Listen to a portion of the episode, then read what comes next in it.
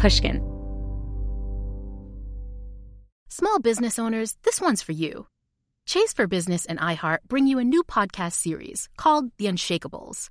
This one of a kind series will shine the spotlight on small business owners like you who faced a do or die moment that ultimately made their business what it is today. Learn more at chase.com slash business slash podcast. Chase, make more of what's yours. Chase mobile app is available for select mobile devices. Message and data rates may apply. JP Morgan Chase Bank, NA member FDIC. Copyright 2024, JP Morgan Chase & Co. Ready to celebrate International Women's Day? M&M's and iHeart present Women Take the Mic, sharing empowering stories of women supporting and celebrating each other. And of course, there is a smooth and creamy companion for your listening pleasure, peanut butter M&Ms, because they're just another way to help treat yourself in situations where you deserve a little added delight, like listening to your favorite podcast. So savor the deliciousness of peanut butter M&Ms and spread some positivity. From breaking glass ceilings to dominating in sports and entertainment, women truly are unstoppable. Now is the time to embrace a new wave of workers. Every day, your team grows younger, more digital, and more drawn to entirely new ways of working, which means you need flexible solutions to connect them where business gets done. T Mobile for Business was born digital. With America's largest 5G network, we can make it easier to work together from virtually anywhere. Your team may be changing, but with the right tech, it can be more productive than ever before. Get started at T-Mobile.com slash now. Well,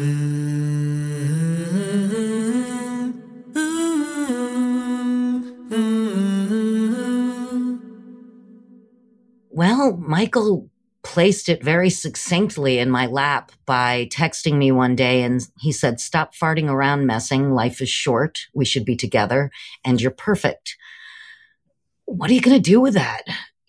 I said, Well, you could take it slow. And he said, Yeah, we could take it slow, but I'm going to marry the fuck out of you one day, which is the way to talk to me about marriage because the idea of marriage is abhorrent to me. Um, I come from divorce. I I had a divorce myself. It wasn't particularly interesting to me. And for some reason, his words, he is a writer, his words hit me and I, I bit. That's Susan Messing. She's a comedian and an improviser who performs all over Chicago. Nine years ago, she married another comedian, Michael McCarthy, a beloved member of Chicago's Second City and a former writer for Saturday Night Live. Tragically, in 2020, Michael passed away from a rare form of cancer. Michael had left Susan with 50 or so boxes of his writings and journals. And as part of her grieving process, Susan was intent on honoring his memory and his life as a writer. So she started to sift through the boxes he had left behind for her. I did start discovering this guy who was not for me, not not for the world. For the world, he was exactly who he was.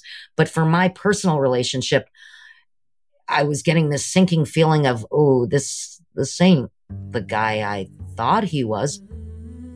On today's episode, a story of what happens when you open Pandora's box. I'm Dr. Maya Shankar. I'm a cognitive scientist who studies how and why we change. On this show, you'll hear from people who've navigated extraordinary change in their lives. And my hope is that you'll leave each episode thinking differently about change in your own life. This is a slight change of plans, a show about who we are and who we become in the face of a big change.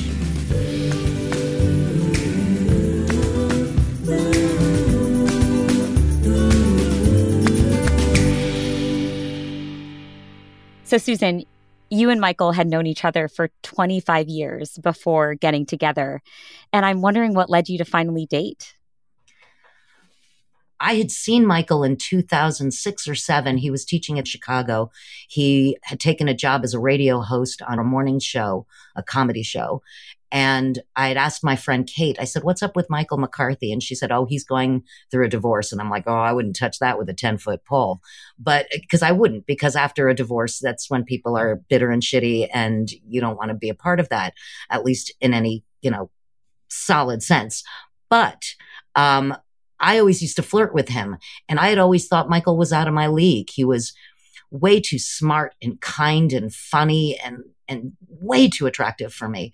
Um, he's a hot silver fox. I was smitten Mm. When he decided to put his attentions toward me, I was like, I'd be an idiot not to be with this human. Mm. I'm curious to know what happens when two comedy writers get together and get married. I would have loved to be a fly on the wall at your wedding. What what oh. was that oh. like? Were were people oh. in stitches over your vows? Michael's vows to me were just insane. He's the writer in the family. I'm an improviser. I'm I, I'm a talk vomit and then you have to kind of discover what was for breakfast. Michael would write and rewrite and then flip it around and then say if this joke was easier. You know, I mean, he was very tactical about that. And so, I mean, we pretended to do a flip who went first, but honestly, I, I had to open because Michael was the headliner. Absolutely. Do you remember any specific vows that he shared? Yeah, he, oh boy, his, beautiful. Um, first of all, he promised me his undying fidelity, not fidelity when it was convenient, not French fidelity.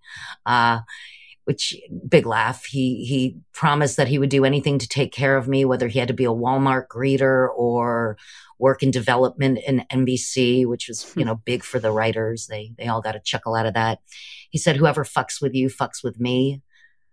oh, he's just so glib and charming, so mm. charming. And I couldn't believe I was marrying such a charming man. So, and what did you promise him? I promised to love his special needs cat as if it were my own. Uh, I promised that I would love him unequivocally because I described him as a true gentle man and said some nice words in that way. But my promise to him was to love him unequivocally. That was it. Mm. Simple. Can you take me back to the day in 2018 when Michael received a cancer diagnosis? Whew. He had been having trouble beforehand. His left arm felt like it was encased in ice in ice water, and um, they discovered a tumor, a glioblastoma in his spinal cord. They see glioblastomas in brains every one to three weeks. They see this maybe every one to three years. It's just a it's just a bad tumor in a really bad place. And how did that express itself? Well, he had to spend a month in the rehab unit to simply really learn how to walk again after they went into his neck simply to get a biopsy. Within minutes of him coming home, I had had lifts going from the downstairs to the upstairs to our bedroom and mm. to the hmm. basement where his office was and to downstairs. Like all of a sudden, we were creating ways to navigate this. And I kept thinking, what is going to make Michael feel like a real boy? That was so important to me because I could see this was a guy who used to bound upstairs and now he could barely walk. And we did it quietly. We, we tried not to make it a big deal. You don't want to be in a sick home when someone's sick. I really was constantly conscious of what would make him feel as normal as possible. Hmm. What was his survival rate? Mm, I think you buy time. I don't think you, I don't mm. think you, they, they said you might live 10 years, you might live da da da, but, but I don't, I think they said that to be nice. I don't think and, that and was. And you feel, you knew that kind of right away that they were saying that to be nice or uh, he worked so hard in physical therapy to get better. He, you could see him going from a wheelchair to a walker to a cane. He even had a triumphant walk down Lincoln Avenue where 50 people came and waved Michael signs and blew whistles. And what I said to Michael is, we bought time. What do you want to do with it? And he kept saying that all the time. We've bought time. And, um, again, I did not want to deal with the fact that Michael was handling his mortality. While I was preemptively grieving in my car every day, I would go to pick up my daughter at school and I would just weep. And that's when I called my therapist. I said, mm, guess what? A lot's happened since I've last spoken to you about you know, seven years ago, uh, met a hot silver fox. He has a tumor in his spinal cord, and now I'm grieving in the car. Go. So that's kind of the way I took it. I, I realized that my strength at this point was admitting where I was super weak and where I was mm. weak was I wanted to be super present for my husband right now. And I felt that I was planning his memorial in my brain and that was just not okay for me. So, in addition to physically caring for him, one way in which you expressed your care was to shelter him from your own grief. Is that right? Yeah, we tried to keep it light. We tried to keep it super, super light. What impact did his diagnosis have on your relationship? I mean, in what ways did your dynamics as a couple shift?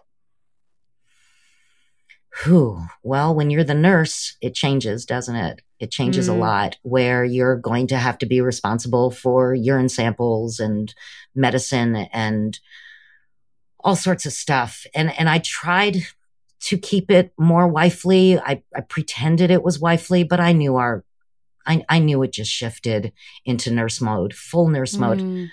And I would ask for support from people. And that, that was I, I can't begin to tell you how many people helped us. Everyone loved Michael. Everyone loved Michael. He was a good human being. That was probably what, what's that book? When bad things happen to great people. That was Michael. And Michael started writing these beautiful essays, um, on Facebook. He called them beloveds, where they were kind of Garrison Keillor folksy musings on life and cancer and all that. And he actually helped a lot of people during that time where he himself was struggling you know and and i just tried to remain in the background uh, did you expect him to be so open and vulnerable and public about his cancer diagnosis first of all i don't think there'd be any way to hide it he was profoundly disabled. And this is a guy who had gotten a black belt in Taekwondo at age 53. So this was a really active, vibrant human being who was all of a sudden hunched over like an old man with, you know, a puffy steroid face. And Michael always said he was put on this planet to help a few people and learn a few things. So I think he used this as an opportunity to kind of address his mortality in a way that was less scary for other people and ultimately for himself. Mm. Yeah. Did, was there a very definitive moment where you realized my husband is about to die? Had you been holding on to some hope before then?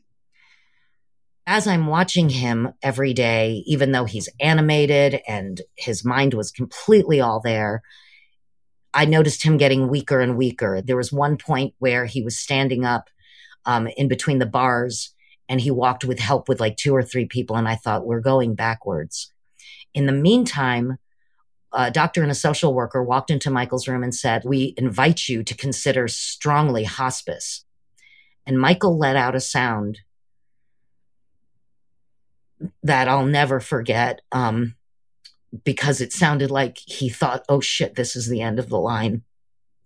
And, um, and I said, no, honey, no, no, no, no. I'm sorry. We, we don't have to go into hospice. We can stay in palliative because it was the word hospice that all of a sudden it resonated with him. Hmm. And, um, so I went in the car and I called up Dr. Fran, a friend of ours, and I said, Michael still wants to fight. Fran insisted that there was a possibility at another hospital. But as we're getting ready to get him out of the hospital, he said to me, Well, when we go to the hospital, can I go on a gurney? And I turned to him and I said, Michael, I don't think we can do that, sweetheart. I think you have to be strong enough. This is a pandemic and people aren't going to treat you until you're stronger. So I used the word stronger, but I knew he was going backwards. And, um, so we got him home. And after that, I knew this was the road down. And he died uh, two and a half weeks after he came home. He was completely, this sounds so weird, but thank goodness he was completely paralyzed when he died because he did feel no pain. Hmm. You mentioned that Michael was fully paralyzed at his passing, yeah. um, but his brain was very much still alive. Yes. What were those final moments like? Well, I would say the last conversation that anybody would consider, oh, that's sweet or profound or whatever, is I said to Michael, how will I know? How will I know that you're with me? And he said, you'll feel me around you. And then I said, why did you choose me? And he said, You are awesome. You are awesome beyond words. And I thought, God damn it, you sweet writer, right till the mm. end. Good mm. job.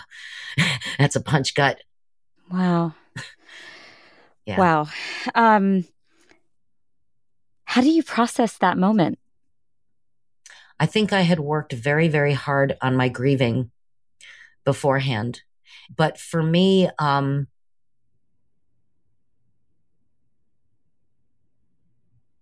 I was simply sad. I was simply sad. And I don't think I've ever lived in sadness like that before. Hmm. You said earlier that Michael had left you with 50 boxes of his writings. And yeah. I can't imagine how raw and vulnerable you must have felt in the days and weeks following his death. So, did it take you some time to muster up the strength to open up that first box? I mean, what was that process like? No, I kind of started it pretty quickly because I guess Michael was so organized and I really wanted to honor his possessions. I didn't mm. want to just throw them in dumpster and say to hell with it. Now, if Michael had said to me, Susan, I got 50 plus years of journals and all this crap, just, just get rid of it. Mm-hmm. I would have, but he was a word hoarder. He was a writer and he needed to see, even when he was sick and he was working on a, a four books. Every time he even made changes, he would print them up and fan them in a beautiful, pleasing OCD way on his coffee table. And so I thought this guy takes this stuff seriously, even though I don't. That doesn't mean I can't be incredibly respectful. So I kind of started it with an idea of, oh, I'll just go through the boxes. And then I started reading his journals. And as I'm reading his words, which he entrusted me with, mm-hmm. um, I'm starting to feel sad because it seems to me that he struggled more than I thought. Um, issues with sex and with debt kept coming back again and again. Um, and I don't, I, you know, it, it, seemed that he struggled with, with addiction and, um, he was an alcoholic who was 20 plus years sober but it seemed that porn and debt are right next door to that. And he struggled mm. with that. And I never knew of that. So as I'm reading it, I'm kind of thinking to myself, what the hell? Like, this is very new to me. Mm. And not only that, he had told me that, um, two important relationships he had, they had cheated on him. And I thought, well, I'll never cheat on you. And you also promised your undying fidelity, not mm-hmm. fidelity when it's convenient, not French fidelity. So I thought to myself, oh, well, I'll never cheat on you. So this is not an issue. But what I discovered was Michael was constantly scrambling. He'd break up with somebody after he started dating someone else. So I guess the kids call it cheating. I did start discovering this guy who was not for me, not, not for the world. For the world, he was exactly who he was.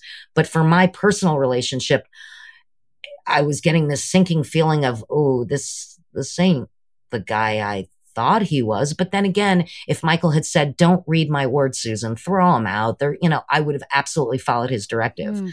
But because my friend Paula said to me, well, Susan, I think he wants you to know.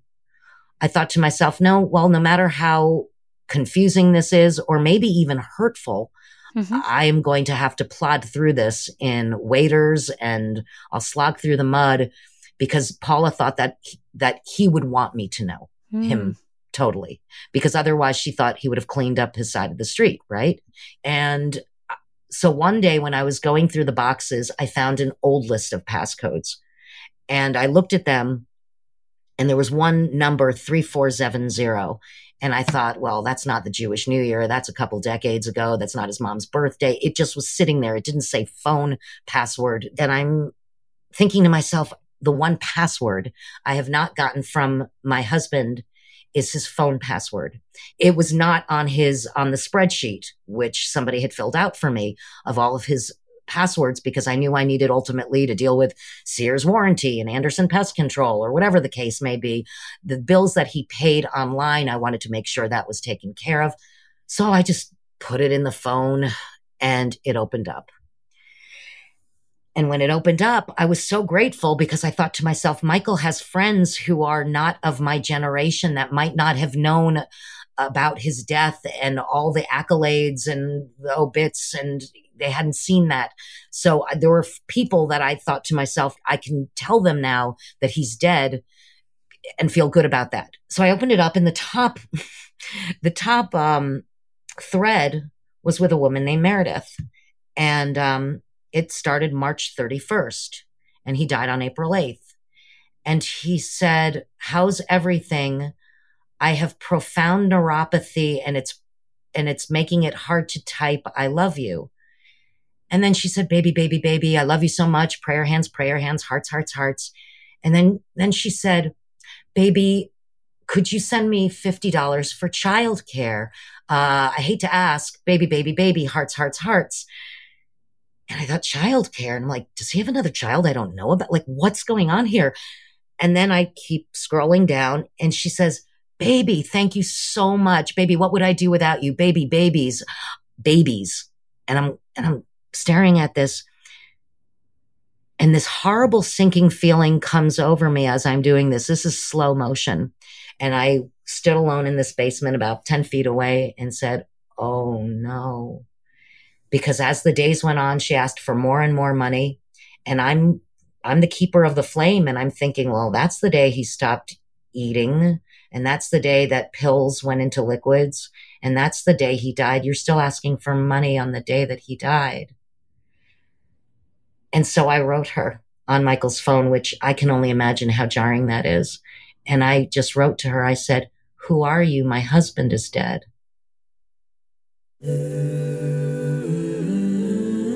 We'll be back in a moment with a slight change of plans.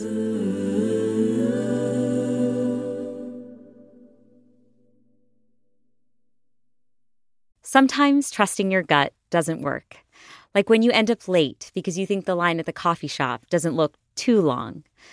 Probiotics can't help with most of your gut decisions, but if your gut needs a little support, Ritual has your back. They made a three in one supplement I love called Synbiotic Plus. It includes clinically studied prebiotics, probiotics, and a postbiotic to support a balanced gut microbiome.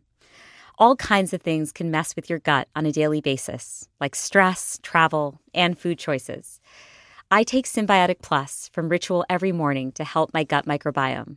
The delayed release is designed to help survive the harsh conditions of the upper GI tract, and I appreciate that it's in just one minty capsule, no refrigeration needed. There's no more shame in your gut game. Synbiotic Plus and Ritual are here to celebrate, not hide your insides. Get 20% off your first month for a limited time at ritual.com slash slight. Start Ritual or add Synbiotic Plus to your subscription today. That's ritual.com slash slight for 20% off.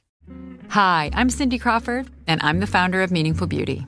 When Dr. Sebagh and I decided to do a skincare line together, he said to me, We are going to give women meaningful beauty. And I said, That's exactly right. We want to give women meaningful beauty, which means each and every product is meaningful. It has a, a reason to exist, it's efficacious. You're going to get results. And then you just go out and live your life. Meaningful Beauty. Confidence is beautiful. Learn more at meaningfulbeauty.com. Did you know that an estimated 5 billion plastic hand soap and cleaning bottles are thrown away each year? And if that's not bad enough, most of these cleaning formulas are 90% water, which is heavy to ship and leads to excessive carbon emissions. Blueland is on a mission to eliminate single use plastic by reinventing cleaning essentials. The idea is simple they offer refillable cleaning products with a beautiful, cohesive design that looks great on your counter. Blueland is trusted in over 1 million homes, including mine. I love that I can just fill the reusable bottles with water, drop in the Blueland tablets, and start cleaning. Blueland is a staple in my home because I find their products super clean and effective. From cleaning sprays to hand soap, toilet bowl cleaner, and laundry tablets, all Blueland products are made with clean ingredients you can feel good about. Blueland has a special offer for listeners. Right now, get 15% off your first order by going to blueland.com slash slight. You won't want to miss this. blueland.com slash slight for 15% off. That's blueland.com slash slight to get 15% off. Susan had discovered that her husband Michael was not the person she thought he was, and that he'd been communicating with another woman through his final days, a woman named Meredith. Susan desperately needed answers, so she texted her. I said, Who are you? My husband died of cancer. And then I went to his computer. It's the first time I've ever done that. Plugged in his password. And he had pretty much scrubbed his computer, but he found a couple of choice moments from 2017, which means he was doing this before he was sick. And one of them was super porny. And the other was from Michael, where he's like, guess I'm going to have to erase some of our videos. Ha ha ha. and I'm, I'm sitting there and I'm thinking, this is not happening.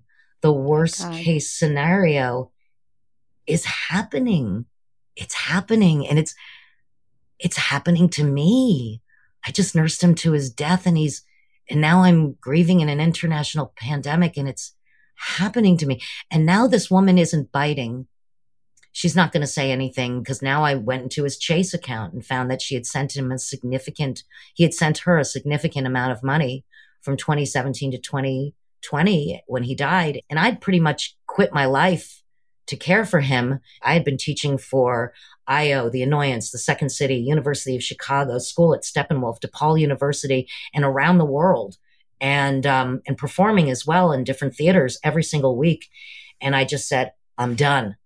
And it, and it was easy to say I'm done because when the shit hits the fan, it's very easy to say, this is your priority. Very easy. So when Meredith would not bite, because how, why would she? um, cause I was scaring the shit out of her from a dead man's cell phone. Uh, I said, look, I'm so sorry if I scared you. I bring you peace. I simply need to know answers because I don't have, um, answers and I can't ask him anymore. So I was wondering if you would speak to me. And she bit. She bit. And I appreciate it. I appreciate it. She was very brave. So I spoke to her and she's mm-hmm. a single mother in Hawaii and no, he is not um, the father of her daughter. Mm-hmm. And uh, I said, What did he say about us? First of all, she apologized up and down and sideways. She pretty much fessed up to being a petty grifter because I had mm-hmm. also by then found porn threads of theirs that, you know, I, I was like, these for being such a good writer, you're a real shitty porn writer, Michael. God bless. But she became very human to me very quickly, mm. very human to me. And um, she said that he told her that I was bisexual and in an open marriage. And I was like, shit, I'd be getting laid right now if that were true, you know, right? like, in, no, it's not my thing. And by the end, she sort of tried to me to it by saying that Michael promised to get her a writing agent. And, um, and then he said, no, let's write a porn novel together because we'll make a lot of money and help our families. And, mm. and I, again, I just tried my best to keep up with her. I, I recorded it like a bad podcast. It was over three hours. I felt like good cop, bad cop because I kind of tried to tell her, you know, ask her the same question in seven different ways. And I guess she felt that the truth would set her free. Hmm. And so I appreciated it. And after, um, after we spoke, I texted her that she was really brave because she was, because it's hard to admit when, um, you make choices that, that you know somewhere in your recesses aren't okay too. Mm. They're just not okay because she was using him and he was using her. Mm. And I said to her, I think you guys canceled each other out. Wow. You know. Why do you think Michael didn't work to hide all of this from you before he passed away? He could have just asked you, throw out you these know, boxes, throw out the passwords, you know? I think sometimes maybe, you know, I don't know because I haven't died before, but I don't think men think they're going to die sometimes. Mm, I see. I don't yeah, I guess so. also asking you to throw those away maybe psychologically was him surrendering to his death, right? Yeah, that's a good way to put it good semantic mm. adjustment. good well, analogy. No, I am just I'm just postulating here. it's a wow, good postulating. Take it. Look, I'm coming to you for as much clarity and healing as as as this story is is bizarre and salacious. And I was compelled to read because I needed to know his truth. I needed mm-hmm. to know his truth.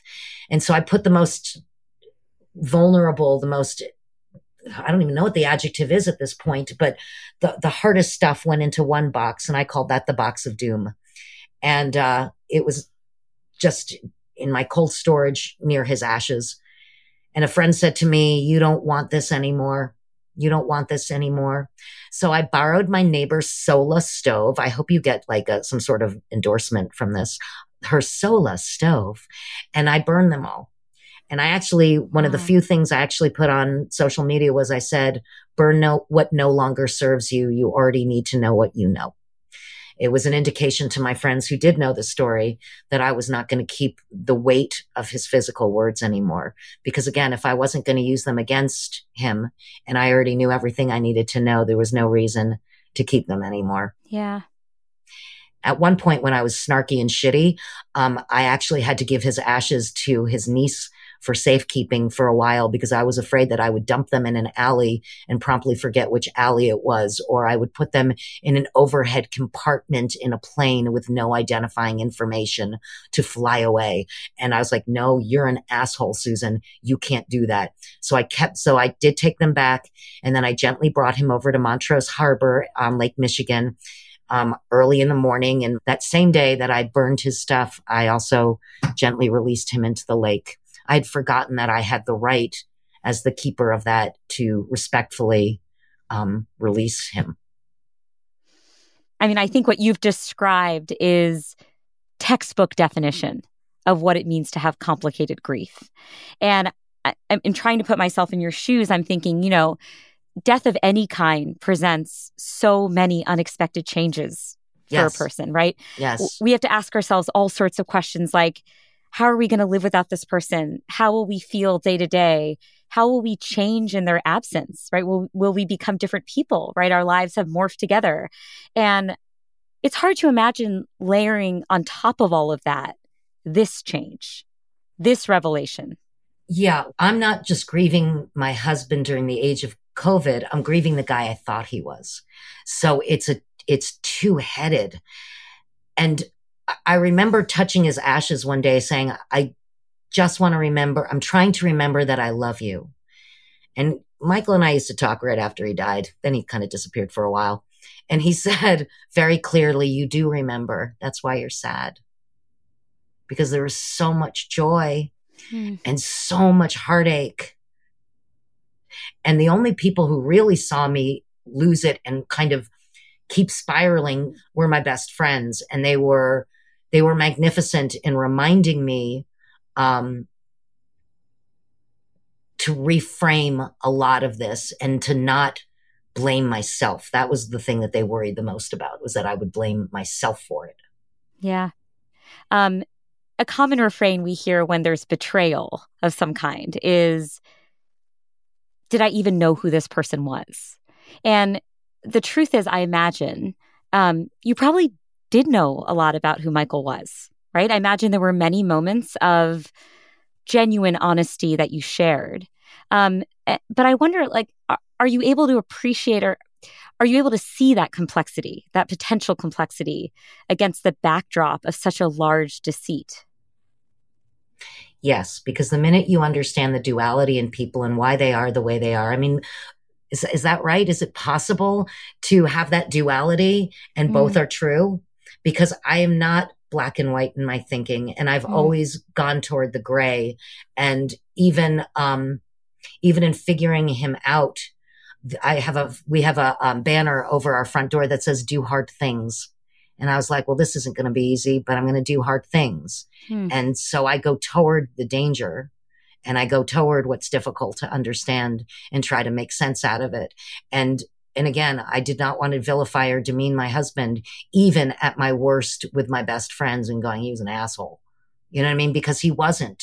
He he was a guy who did feel profound struggles in his heart and in his brain and in his actions it, it showed up again and again in his writing. Yeah. You know, your story makes me reflect on how much each of us values knowing the truth in life. Would you have preferred to just remain ignorant of all this? Like, if you could go back, no. would you not have opened the boxes? Tell me, tell me more about that. Part of my honoring him was honoring his directive, but uh, in order to honor his things, I had to make sure that I looked at his things yeah, but Susan, I mean, you're you're, you're talking about still wanting to honor to honor him and honor his boxes. He, in my view, he's not deserving of that honor right now. And so I, I want to know from your perspective, from Susan's psychological perspective, was it better for you to have known that this was the case? People fall on different parts of the spectrum in terms of seeking truth versus protecting their own sanity and psychological well being. So I'm just wondering where you fall on this spectrum. I was betrayed in my first marriage and I was told I was a crazy pregnant woman and I was told I was postpartum. I'm like, I don't feel like a crazy pregnant woman. I don't feel postpartum.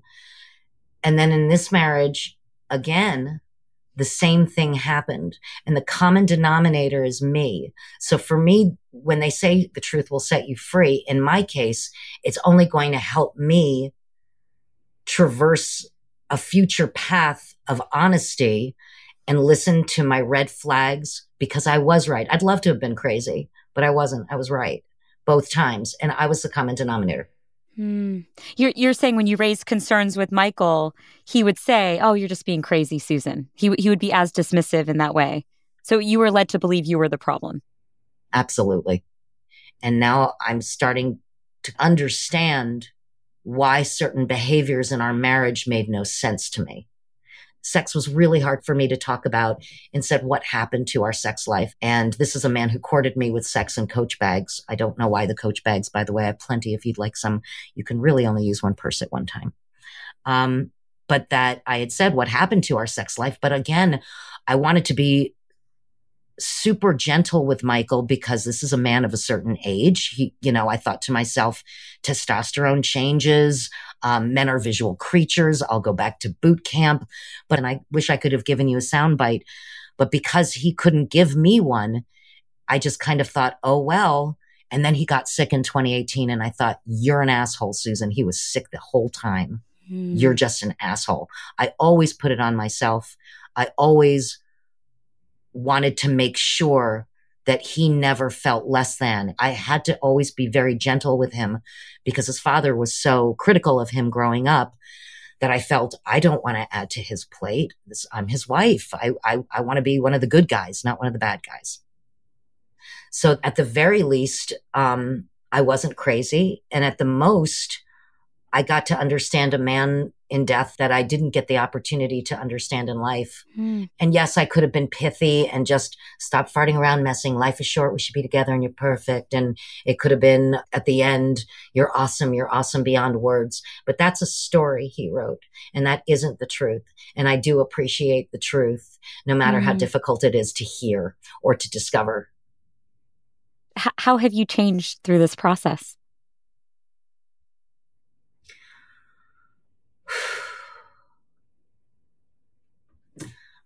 I tend to remember that people who on the surface um, might seem rude or inconsiderate or whatever, that they are going through something that I don't know about. And um, I've usually pretty much given people the benefit of the doubt, but now I really give people the benefit of the doubt. Hmm. I really do. Um, I Which also, is interesting because you could e- equally imagine someone. It's actually a choice, more likely to imagine someone who no longer gives people the, benefit of the doubt because you had given Michael the benefit of the doubt and then you were betrayed.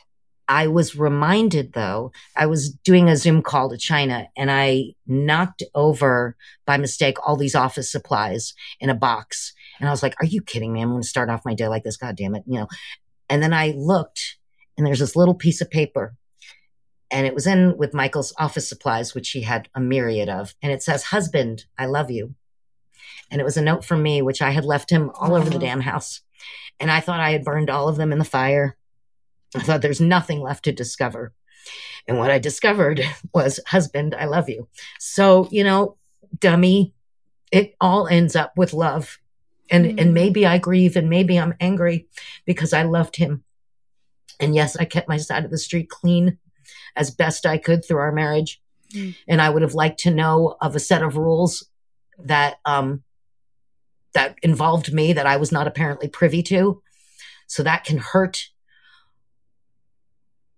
But um, now the way I love is, and maybe he taught me this because he didn't have the ability to love freely and honestly. Now I love freely and honestly. So he gave me a real gift his betrayal gave me a really big gift. And this is my discovery in this moment that it was a gift. Sorry, I'm just going to get a tissue. no, of course. Wow, that's so beautiful. Wow. Um, tell me, can you just tell me about your new love? Um, I've loved my friend Bob Fisher for 30 years. He's been a great friend and um, something changed. And now he looks at me the way I feel about him. And um, it's a super honest and candid love. And um, sometimes I have to be super careful when I answer a question, only because it's never been asked of me before. You know, I've never been asked those kind of questions. What no kinds of questions? everything from um, well i mean one of the first things i said to him was once we started dating was what's your greatest shame? You know what i mean? Like because i was like it's like what are your passwords? Yeah. Oh he point blank said this is my debt. This is what's on my desk. Feel free to look through all of it. Here's the people i mean he couldn't have been more honest with me and because our friendship has he's he's felt he has felt very responsible for the choices that he's made in his life, good and bad. He's felt mm. very responsible for them. And that to me, honesty and truth is sexy. Yeah. It's super sexy. So I'm there now. Oh, I love that so much. Oh, it fills my heart with warmth. Um, final question. Why did you decide to share this story with me now? I am sharing this now because I feel like it will support my healing and perhaps support others. Secrets are toxic mm. and they eat at you. Mm. And there is always someone who will listen. And when you bring darkness into the light, it is no longer dark and you have red flags. Chase that because your gut is right. So and and I'm also your poster child because also I'm healing on the other side and I can be your poster child of hope because if I can love again after going through a real shitstorm, I think anybody can. So when you say people become bitter after their divorces, I say no, they become smarter. And I'm not saying that you're not going to go through a bitter path, all these feelings are temporary. And I have to have learned something that I can pass on to make somebody else's path a little easier.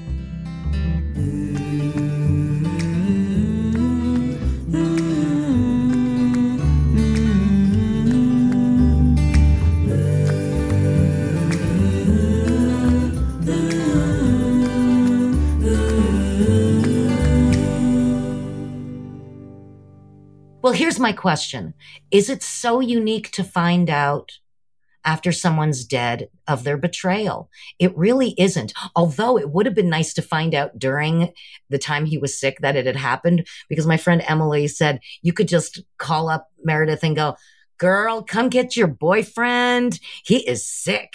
You know what I mean? Like we, again, my friends are awesome. Hey, thanks for tuning in. I wanted to let you know that next week we're going to be mixing things up a bit. Recently, I had to confront an unexpected change of my own.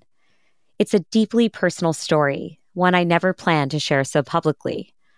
But then I realized that's kind of what this show is all about. So I asked my producer to turn on the mic and interview me. My heart sank. I was like, You have got to be kidding me. How is this happening again? Like, on exactly the same day as last time. Like it just, it didn't make any sense. Tune in next week to hear about when life threw me my own slight change of plans.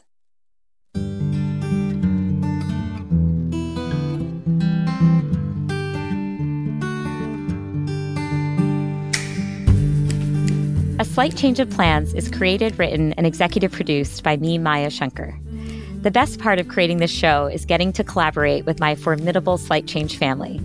This includes Tyler Green, our senior producer, Jen Guerra, our senior editor, Ben Tolliday, our sound engineer, Emily Rostek, our associate producer, and Mia LaBelle, our executive producer. Luis Guerra wrote our delightful theme song, and Ginger Smith helped arrange the vocals. A Slight Change of Plans is a production of Pushkin Industries, so big thanks to everyone there. Thanks also to Laurie Santos, Michael Lewis, Ramsey Kabaz, and Scott Menke, who have been wonderful friends and incredible supporters of this show. And of course, a very special thanks to Jimmy Lee. You can follow A Slight Change of Plans on Instagram at Dr. Maya Shankar. And please remember to subscribe, share, and rate the show to help get the word out. See you next week.